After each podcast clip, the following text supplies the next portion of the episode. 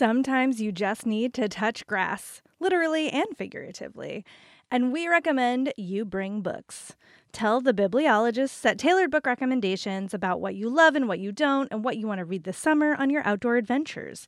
You can get your recommendations via email or receive hardcovers in the mail, and TBR has plans for every budget. This summer, touch grass and bring books. You pack the bags, we pick the books. Visit mytbr.co to sign up today. It only takes a few minutes. That's mytbr.co.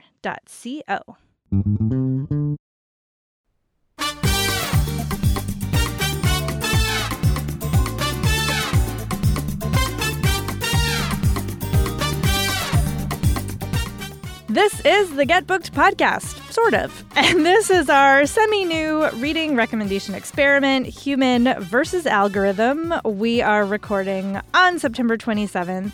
I'm Jen Northington. I'm here with Vanessa Diaz, and we're coming to you from Book Riot. Vanessa, welcome back. Hello, here I am. I know you helped kick off the experiment, and now you're back. It was only a matter of time. it's true. it's very true. So, if you've not been listening along, we're trying out some changes with the format yep. of this show. And uh, how it works is we are going into the Get Booked recommendation request form and email to find four four listener questions. And then one of us picks like a personalized recommend a human recommendation for that question. And the other one researches it using some kind of book recommendation algorithm to find what the algorithm thinks is a good pick. And then we talk about how that went and what we think about it. And vanessa you've done regular get booked. Yes i've done and regular now you've get done booked. this. Yep. Yeah. Um so like what did you think? How was it? How did it go this is really hard. it shouldn't is be. It? Well, okay, it's not that it's really hard. Let me it's funny because having done Get Booked, which is um obviously a more robust in that like you're, you know, doing recommendations for everybody. So you know, that's obviously, I guess, a little bit more effort and work. By hard, mm-hmm. I don't mean effort so much as, as I think you've talked about with, I know for sure on the Erica episode, it's really hard to completely let the algorithm do the yeah. work for you. And that was the part that I struggled with. So again, not hard as in like, this was difficult for me. Um, but it was like, okay, no, just go go with what go with what the algorithm said. Like, don't do too much researching or like too much whittling out. But right. then I still wanted right. to, to some extent, because there's a person on the other end of this question that like wants a recommendation. Um, yeah. so yeah, that was the, the the one like kind of challenge, I guess, for me.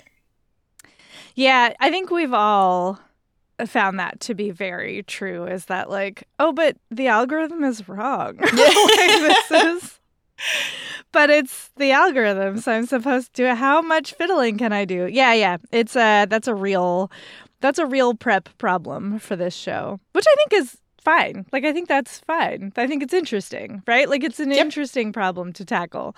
So and so we'll weirdly kind about... of, I was gonna say I ended up kind of getting lucky where like the algorithm wasn't completely wrong on mine, so that was like a nice, nice. wrinkle. Uh, so anyway, yeah, we'll get into yeah. that. Yeah.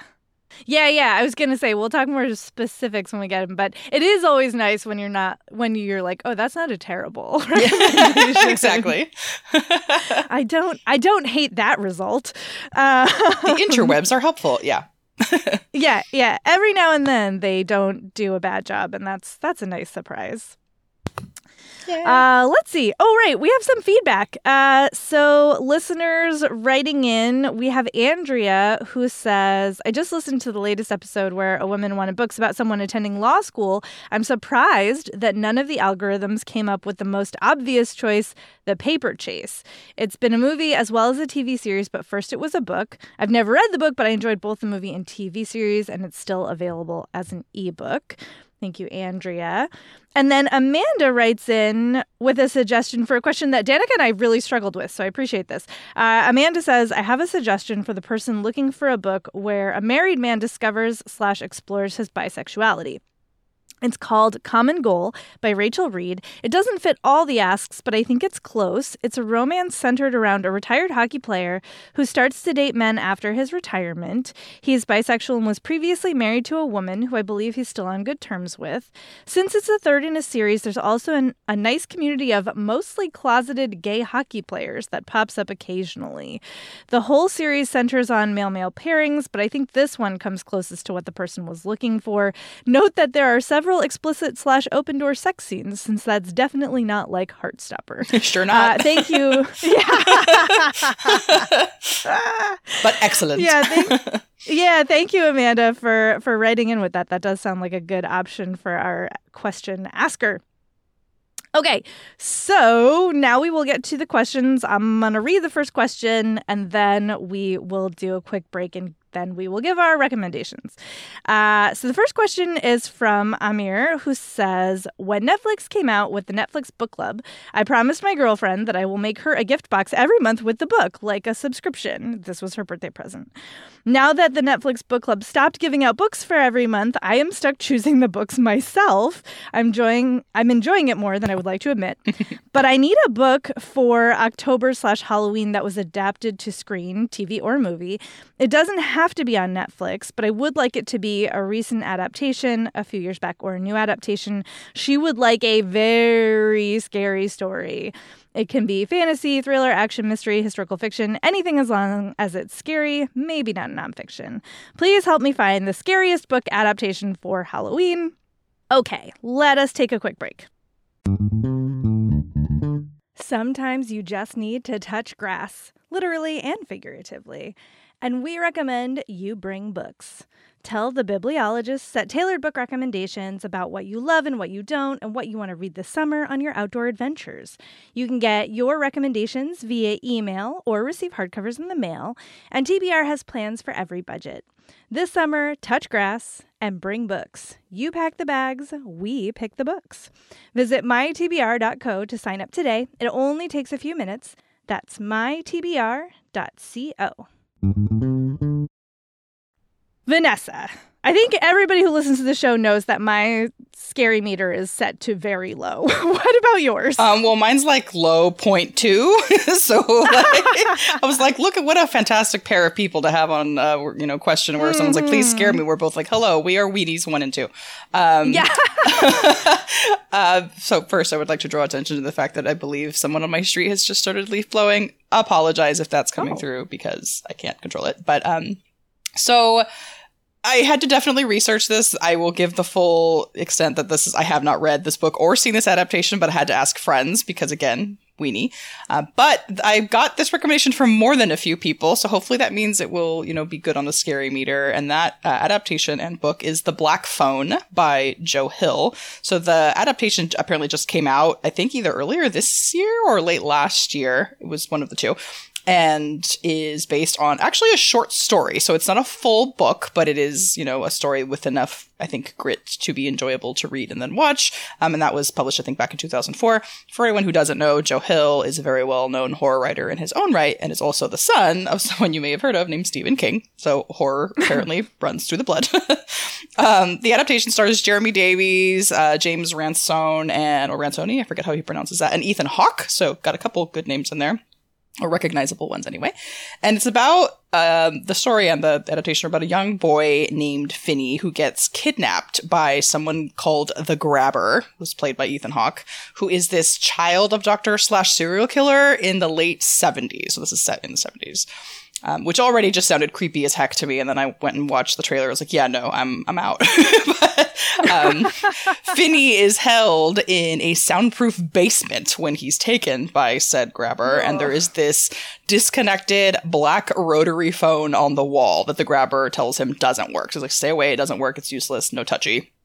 And then through a series of interesting events, uh, Finney finds out that the phone can be used for this very specific purpose, and it's to communicate with the grabber's victims, like other victims of, of his. And so then he begins this process of trying to work with the spirits to basically try and, and escape. So again, Je suis Louini, not have not seen it, but the trailer enough, I was like, okay, like, and like actually, I don't know, I've I've been scratching the itch to watch a little bit more horror by kind of like babying myself into it. This is one that, as much as I checked out, you know, thirty seconds in, like I might actually go back and try to watch it because it sounded really interesting. And this particular type of, you know, yeah, like the child grabby thing from the days of of yore especially just given all of the kind of urban legends that come from it, some of which uh, you know right. are rooted in truth and some of which are not. It, it's just a really interesting angle to me. So I and I've been wanting to to watch and read more of of Joe Hill and his adaptations. So I've gotten again several recommendations from people who do like really scary stuff that said this is just unsettling and all kinds of scary. So I hope that works for you. And that is The Black Phone by Joe Hill. Yeah, I will not be checking that. the Wheaties, no, we ride okay. at dawn. I tried, I tried to read one Joe Hill book one time, and I think I got like 40 pages, and I was like, I'm out. I'm out. It's too much. Can't do it. I know. Can't do it. Uh, here we are. um, so that sounds great. Uh, yeah. So I had the algorithm pick for this one, which was interesting because there is no specific book mentioned in the question. Yeah. So I got to like I got to meddle a little. I, I actually tried not to meddle. For the record, I was like, okay, here's what I'm gonna do. I'm gonna type horror novel adaptations 2022 into Google and then see what comes up. And I can you can replicate this on your own probably. I kid you not, the first result that came up was a book riot post that we have Can about horror adaptations. And so I was like, oh, that's convenient. So I just basically picked like the first book from that post because that's where the algorithm pointed me to. So you get the double bonus of the algorithm pointed me to a human recommending books. Um, and so my pick for you is Ju-On by Kai Ohishi. And this is, I mean, listen, just the cover of mm-hmm. volume one alone is enough to send me running for the hills. It is a creepy child staring at you it's horrifying. And uh, it is translated by Joe Swift. It is about a senior citizen outreach volunteer um, who goes to help out in a house in like this very quiet residential area. Like, should be all normal, right? Not so much. And the house is like haunted and violent, and terrible things are happening. Um, and it sounds I like couldn't I couldn't even bring myself to watch the trailer. I'm not gonna lie. It sounds very scary. Um, and it is streaming on Netflix, so double bonus. Like it's all it's all there for you. Um, and it is a relatively recent adaptation and and I just I yeah, it looks terrifying. So, you know, enjoy. um, so again, that's Ju-On by Kai Ohishi. I was trying to mute myself, but that was great. thanks, thanks. This is my this is my gratitude that I got the algorithm for that one. this section is should just be called "Love That for You." yeah, exactly. That's right. anyway, that was fun. Well, yeah. um, I'm going to tell, or I'm going to tell us, I'm going to read us our next question, which is uh, thankfully a departure from the scaries for both of us. Yeah. So this question is My friend is trans and non binary and is dealing with parents who like to say they're supportive, but continue to dead name and misgender their child and then complain when my friend asks them to do better. I've been asked to help the parents understand how to do better since they seem unwilling to listen to their own child. I've known the family for ages, so I do feel okay doing so and have some good resources of my own, but I was wondering if you know of any books geared towards helping people be better allies to trans and NB folks. Anything would be great, but I'm thinking nonfiction or a memoir would teach or reach them best. Signed Alexis, she, her. All right, Jen, what did you come up with as the human? Yes, yes, yes. So I I mean, I'm just so sorry for your friend Alexis first of all. That's yeah. really frustrating and rough. Um I am a, I'm giving them a book that I recently picked up actually as like something both for myself but to have on hand as a potential resource for um people who are you know, struggling to do the support thing. And I feel like it's really solid. It's Seeing Gender, an illustrated guide to identity and expression by Iris Gottlieb. And so it's uh it's really first of all, this is a beautiful book. It's it is literally illustrated. It's not a graphic novel in that there's not like panels of stories going on, um, or graphic nonfiction rather. It's not a novel. It's nonfiction. Um, but it is like beautiful full page illustrations that are paired with text.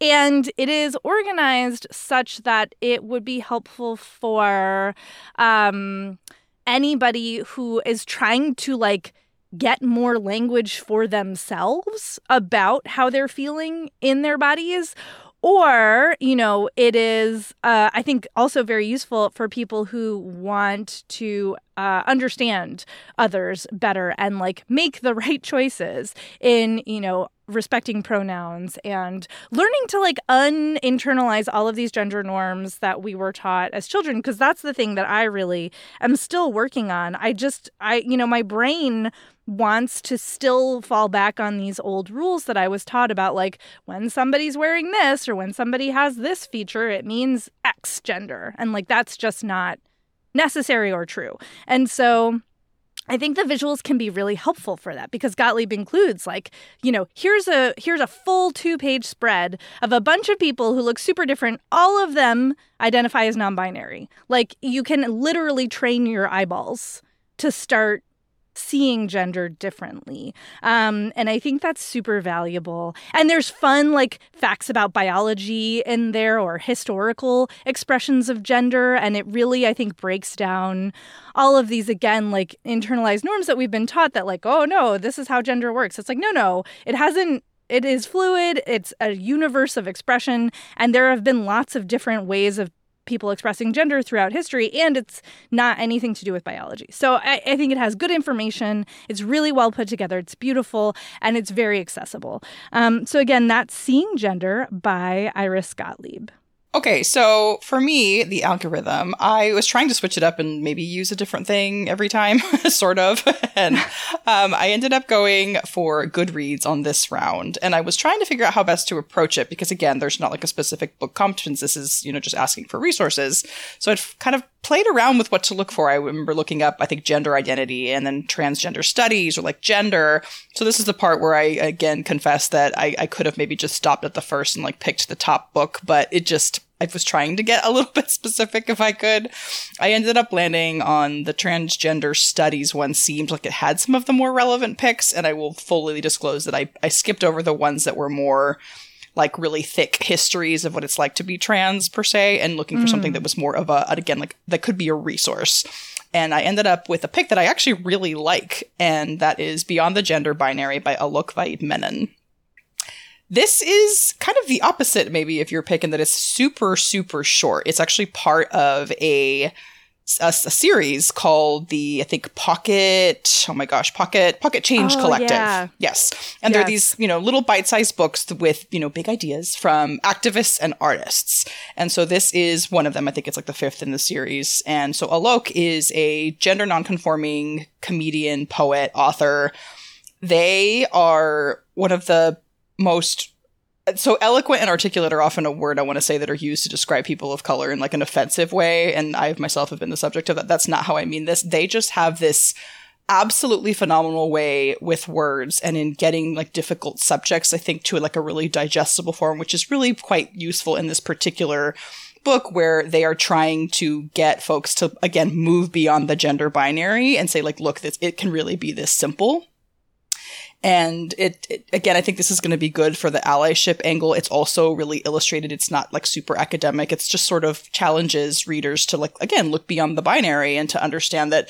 gender is quite literally a thing that you know, we've been ingrained, as Jen talked about earlier, to see in these very black and white terms, and it doesn't need to be that way, that it can be the most pure and wide open form of expression available to you if you choose to embrace it that way. And because it is, you know, this pocket size, I think it makes it uniquely, again, really digestible and might be good for like the parents of your friend who, again, I, I super apologize that your friend is going through that because that is just the worst. Um, it might help to see something that is a combination of illustrated, really beautiful, really beautifully Mm. put, but that's also again kind of like easy to do in like one sitting sort of thing. As in, like, look, it really can be this simple if you want it to be. Um, and again, uh, you can look up Alok if you want to provide them with other resources. There's tons. I mean, Alok does, is like a speaker, so they have all kinds of series online from TED Talks, just really awesome interviews. And I swear, every like third sentence of theirs is a thing that I end up wanting to write down because it's just so impactful and like big. Um, but again, to convey what I think should be, and hopefully someday are more simple concepts that you know we we don't have to complicate. Um, so yeah, I really actually enjoyed this pick. so that's again Beyond the Gender Binary by Alok Vaid Menon. All right. Let's see. Our next uh, question, our next question, is from Jamie, who says, I loved the hike. I found it to be a very unique experience that combined horror with mystery and adventure and fantasy and deep weirdness. I loved it, but I haven't been able to find anything that hits quite the same way. I wonder if you can help. Uh, Vanessa, this is You Are the Human. I am a human. Um, so this one was like one that I did definitely find challenging in that I was like, okay, so how do I, yeah, that's, it's just such an awesome list of traits. It's like, how do you, yeah, how do you find a book that like necessarily embodies all those things? I obviously, you know, kept the, the book that you mentioned in mind. And I, the first thing that came to my mind is ultimately the one that I just stuck with because it is to me a combination of all those things, you know, horror, mystery, adventure, fantasy, very deeply weird. And that's Gideon the Ninth by Tamsin Muir. It almost feels like a cheat to use this. Um, so Gideon the Ninth is the first in the Locked Tomb series, and like lesbian necromancer space opera is just it's, it's what you need to know. Like it's just so much fun, and I, I, it's hard to distill this book into like a small description or the series, but so there's a whole like literal you know was a dramatis personae in the beginning of the book so that you can get to know all of the many characters you're going to meet. There are then these nine houses and you know it's going to take you a bit. Like i had to go through and look at that several times when i first started this book to like remember who everybody was. Um, gideon got to this ninth house uh, and as, as an orphan basically has kind of been taken in and i use all the air quotes here by the ninth because she's essentially kind of an indentured servant. And in you know there's this giant emperor that like lords over all of the houses and he has summoned contestants and they're like cavaliers from all these houses to go compete for this place as his immortal side which to me actually sounds like a punishment but sure. And so gideon doesn't want to attend but through this interesting series of events that happened at the beginning she's essentially strong-armed into doing so by Harrowhark of the Ninth House. She chooses her as her cavalier, so now Gideon has to like go compete against her will, and it is just. It's snarky. It's so snarky. It's really funny, and I, I, I think I ended up kind of honing in on the book because of the mixture. Uh, when I looked up the hike of all the things you asked for, plus like lots of humor and cursing, Yeah. and there's all of that in Gideon, like all of that. um, it's you know there's they're exploring. There's a haunted gothic space palace. Like again, the snark is there, the humor. There is a mystery that you're kind of like getting at, and it is like again creepy in other way. I, I just I find it such a great, and it was actually a series that I ended up picking up because I told Jen one day that I needed something that was just going to shake me and make me throw the book at the wall. She was like, "Oh, then duh, Gideon," and she was not wrong. so I cannot wait to read the rest of the books in the series because I'm very behind in Book Riot, you know, speak on this series that everyone loves. But I, I think that might fit the bill for you, so give it a try. And that's uh, Gideon the Ninth by Tamsin Muir. Yeah, I'll go sign that. I am caught up with this series, and all I can tell you is that you are not going to want to stop throwing the book at the wall. Excellent. Look, I've been wanting that, so that's fine. So wild, such a ride. I have more questions now than I did when I started out three books in, which is saying something. So good times. Yay. Um, yeah. So this is actually, you know, Vanessa, you honed in on something that I feel like the algorithm could not quite account for. So, you know, The Hike uh, by Drew Magary, yes, it's like, you know, all of the things that Jamie said you know, horror, mystery, adventure, fantasy, deep weirdness, and funny. And mm, the algorithm that I use, I used Storygraph. I love Storygraph. Um, and I limited myself to the first page of results. I did not let myself get too far down a rabbit hole here. And I the the closest none of them were funny. Like none of them were that kind of funny, like that kind of like almost like mm. Terry Pratchett Yes. kind of funny. So I'm really glad that you went with you know Gideon, which is hysterical. Um, in addition to having all of those other elements, because my pick is not funny. It has everything else though. It has everything else. It's just not funny. Um, Sure and does. so the algorithm pick is Anna- Annihilation by Jeff Vandermeer, which is the weirdest. I mean, it's so freaking weird. Um, it's very strange. It takes place in an area of the Everglades in Florida, Florida that has been dubbed like Area X, and scientists are trying to study it because it has like randomly sort of become this region where it's you know sort of cut off from the rest of the continent and nature is doing things there that are not normal. And uh, every time an expedition gets sent horrible things happen to the people who get sent in like pretty much all of them die of various things. And uh, we are in the head of a um, biologist who is being sent out on another expedition uh, with three other women um, who are different kinds of science scientists uh, to try to like bring back useful information and not meet the same fate as the other expeditions. It is so creepy, so strange, so like just like head scratchy like what is going on? Um and it is not easily categorized as a genre. Like there's some mystery as to like, you know, is the scientific body that's sending these expeditions in actually being honest with the scientists they're sending in? Um, there is adventure. There is like fantastical stuff. There is deep, deep weirdness. Uh, so if you are okay with skipping, you know, the funny parts, um, this is actually not a bad recommendation from the algorithm. So again, that's Annihilation by Jeff Vandermeer. King of weird, for sure. King of weird, just like super, super freaking weird. Um, all right, let's take our second sponsor break. And we're back. Vanessa, what do we have next? All right, next question here. This one's from Emily, and Emily says, Hey or hi. Lately, I've been really into stories about male female relationships and friendships with long histories and backstory. Some books I've enjoyed that have had this are Every Summer After, We Were Liars, If We Were Us, Ask Again Yes, and Girl at War. In all of these books, we get a lot of backstory and often get multiple chapters on the past. These all span different genres, so I'm open to anything, just looking to dive into a fascinating years old dynamic between two people. Thanks. All right, human, what you got? so I am delighted by this question, and I knew immediately which book I wanted to recommend. It's a lot like Adios by Alexis Daria, which is a romance. And the two leads were childhood best friends who had like a falling out. Um, Gabe is the dude. He like left sort of dramatically at 18. Um, they grew up in the Bronx. He left dramatically to go to school like far, far away and like didn't really offer Michelle, who's his best friend, our, our heroine, like an explanation. Like just sort of like up and left and like left her hanging. And she was like, what the hell?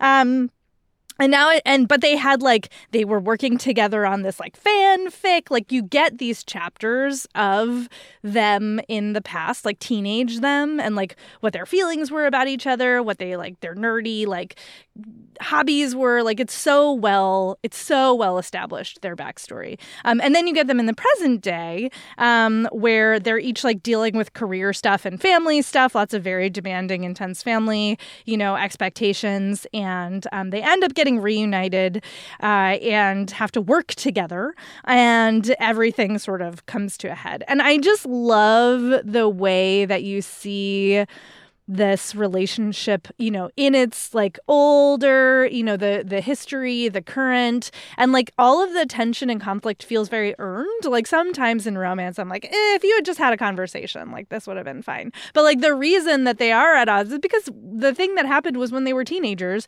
when you do not know how to have a conversation about things. So it feels very earned and like very real world.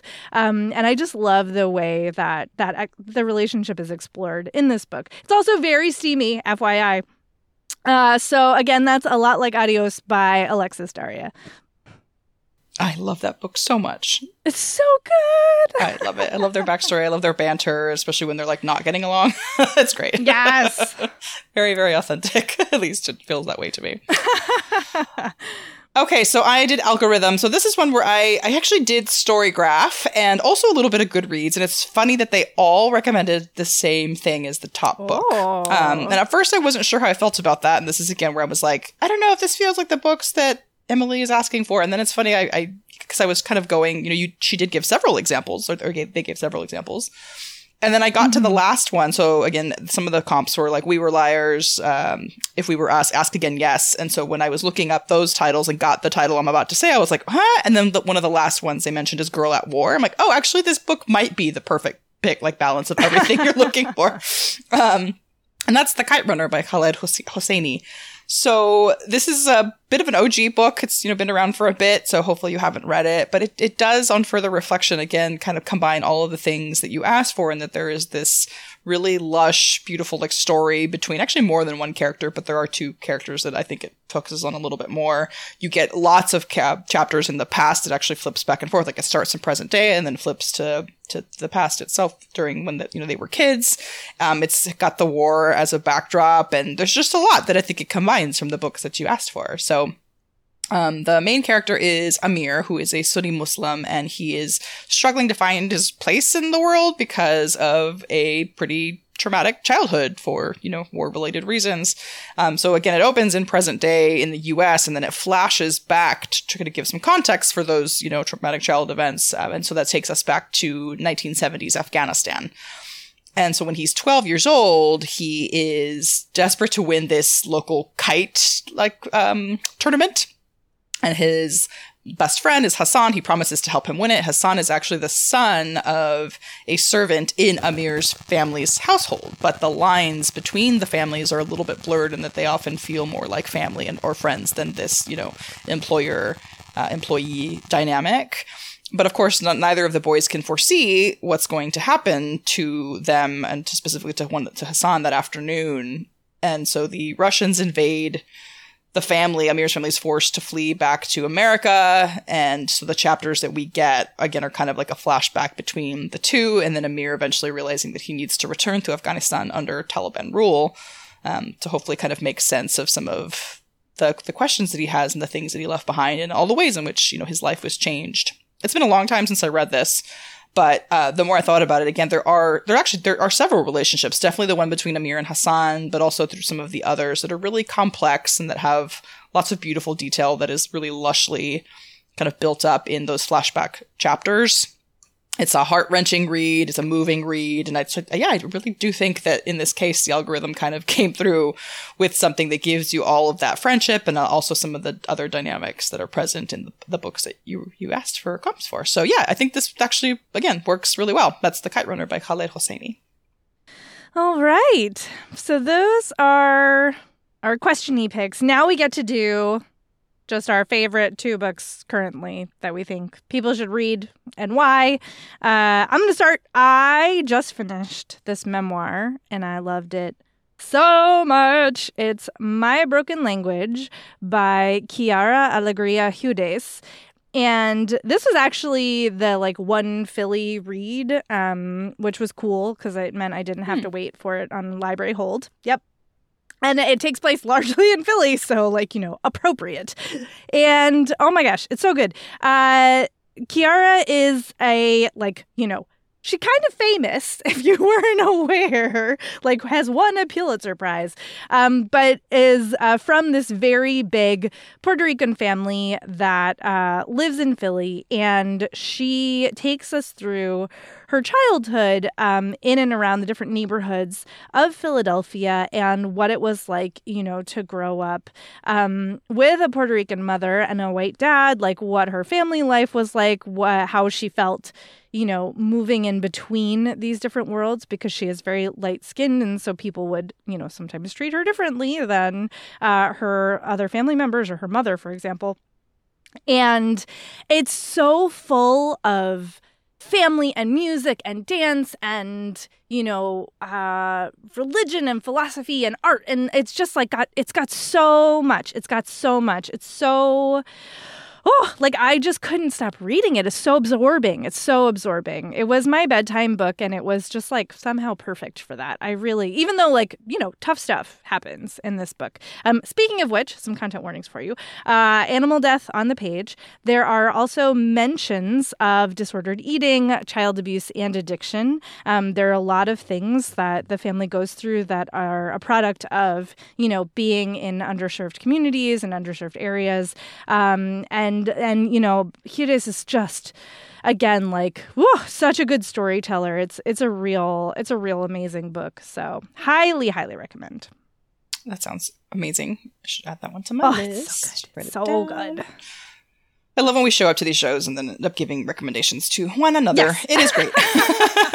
it is a nice side effect. Um, yes I am also like over the moon passionate over this next pick. I got to talk about it on all the books recently, but I'm just going to keep shoving it into people's hands. This is especially fantastic if you are an audiobook person, and that is How Not to Drown in a Glass of Water by Angie Cruz. So this book is another it's super short. If you are an audiobook listener, I you know, I'm uh, one of those I, I speed things up, which honestly feels like it was the right way to listen to this because the main character is Dominican and like you know, we Latinos love to speed up when we talk and so it honestly felt like no, this is how this would sound.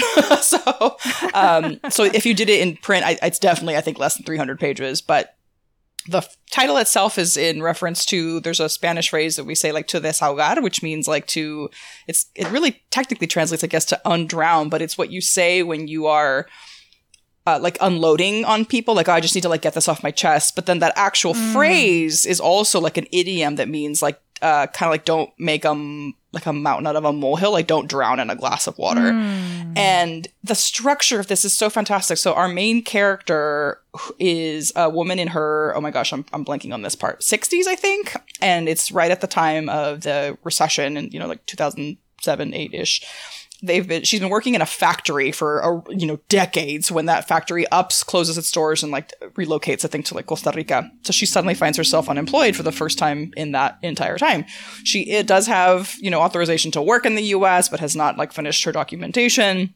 And so the way that the story is told is that it's a series of, I think, 10 ish, I could be wrong there, but 10 ish uh, unemployment interviews, like where she goes to the agency to like try to find a job and they do the interviews to like see, you know, where you're at and like what, you know, jobs you've applied for, what you're looking for. So it's her, but it's, it's one sided. It's basically her for the most part talking to this unemployment counselor about her life. And of course, it's supposed to be very, you know, work related, it's like, what jobs have you looked for? What do you, what are you looking for? And like, what areas? And it somehow turns into, you know, it's, it's very like tangential runoff. And she just goes off on these bits about, you know, it's, it's initially like, yeah, I want to work here. And the reason is because La Doña so and so from the city and this, this, this. And we had some cafecito. And then she kind of goes off. And through these vignettes, though, you get to see you, you get to know her. You get to know her past. So, you know, she grew up, you know, in the, La República Dominicana, how she moved over to the United States, why she did, you know, the, her relationship with her ex-husband, with her son, who we know from the beginning that she's estranged from, but we get to know over time, like the really heartbreaking reasons why that is. And then we see the part that I love so much about this, and I feel like I'm going on too much and I swear I'm going to stop, but is that she is so complex and at times you will see her making these really terrible decisions. But it's this beautiful examination of like all of us containing multitudes and a really beautiful light on like the Amer- uh, like immigrant experience and how generational trauma and just so much informs like the way we each move through the world and also the in- invisible work that people like this do in their communities that like maybe doesn't look like a mm. marketable skill on paper. So I just said a whole lot about a book that's not even one of the questions. So again, I will stop, but it is so good and I need y'all to read it. And that's How Not to Drown in a Glass of Water by Angie Cruz. Did you want to give the content warning? Oh yes, because I wrote them down and I was like, I'm just going to stop talking. um, so yes, uh, there are content warnings for this. Um, there's homophobia, partner abuse, and some other violence. It is not graphic, but it is described in just you know, to some detail. So it's there. And now I'm done. All right. Uh, so my next book is a novel that I found out it after I read it that it won the Booker Prize. Yeah. And this is one of those times where, yeah, you're like, yeah, obviously. I so here's what happened. At some point in my life, I put this on hold in at the library and then forgot about it. And like a couple weeks ago, you know, you get the notification Ah, it's like this is ready for borrowing and I'm like, what is this book? Why did I put it on hold? I guess I'll read it anyway. Um, and so the book is Celestial Bodies by Jokha Alharthi. And it is, y'all, like, yes, prize winner. Mm-hmm, it's real, real good. It is uh, under 300 pages. Oh, it's translated by Marilyn Booth. And I think this is the first book or one of the very few books I've ever read that was set in Oman. Uh, that's not a setting that I think I have had much exposure to. And this novel is just, whew, it's a family story. Um, you are hopping narrators quite a bit. Uh, we have three sisters, um, all of whom are in different, you know, life places and stages. Um, and then we have uh, Abdallah, who is uh, married to one of the sisters, and he is like on a plane traveling somewhere, like thinking back about his life and you have again like you're you're hopping narrators quite a bit. And they all sort of weave together in that beautiful like sprawling family story kind of way. Um the the struggles, the trials, the tribulations, the joys, but honestly, mostly the struggles of this family in um, modern and recent times in Oman. And the author, I like did a little digging around. The author talks about how, you know, she really wanted to talk about things that are taboo um, and are not talked about, which includes, you know, slavery. Like modern slavery is a thing that exists, um, and that is a huge part of this book. Um, intimate partner violence, obviously, like you know, the um, gender roles and norms are still in a place i don't know how else to like you know you know what i mean uh there's like it's complicated and you know arranged marriages are a thing there's like a lot of you know repression of women in particular um there is a like homophobia. There's all kinds of issues uh, that these folks are dealing with, especially because they are living in a small village in a rural area. Um, so perhaps not as like you know they're not experiencing modern pop culture in the way that some folks might who like emigrated to Canada or you know are living in the main city which we also get narratives from. And it is oh it's just so good. Um it's you know it has rough moments but I think it's totally worth it. And if especially if you are a fan of these multi POV family stories which like we've had so many good ones of like this is absolutely one that needs to go on your list. Um it's beautifully translated beautifully written highly recommend. So so, uh, yeah, I'll give those co- content warnings again. Um, there's child abuse, slavery, child death, and intimate partner violence. Uh, but again, that's Celestial Bodies by Jokha Alharthi. So good.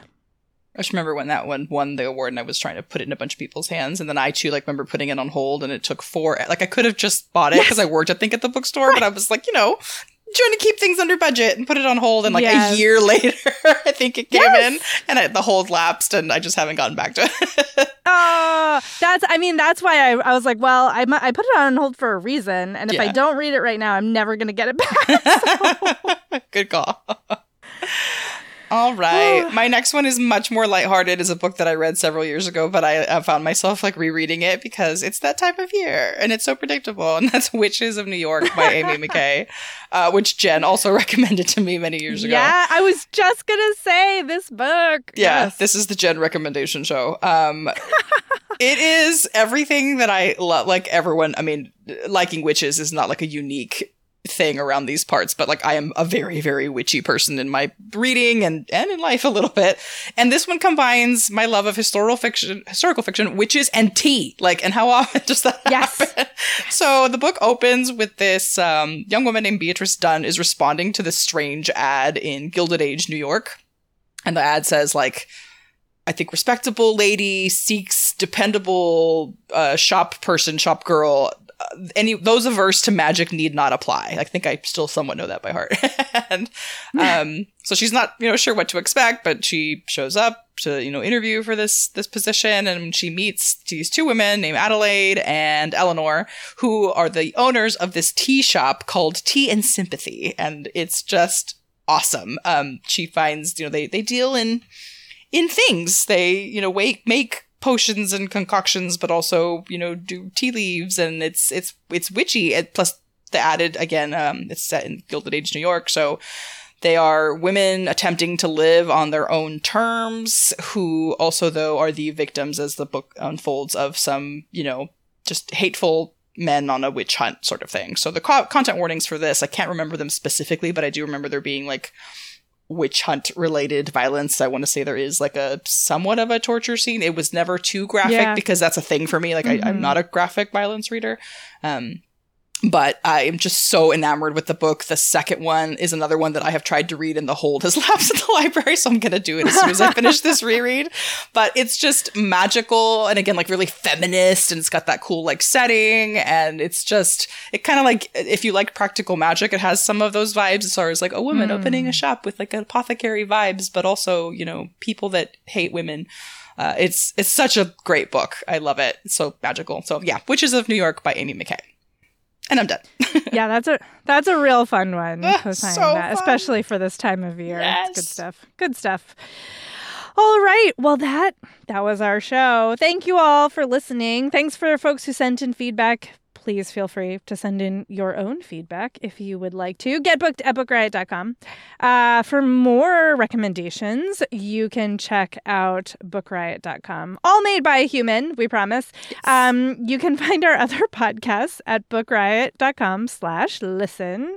Uh, as always, if you are inclined to leave ratings and reviews on Apple Podcasts, Spotify, Podchaser, wherever, we super appreciate it.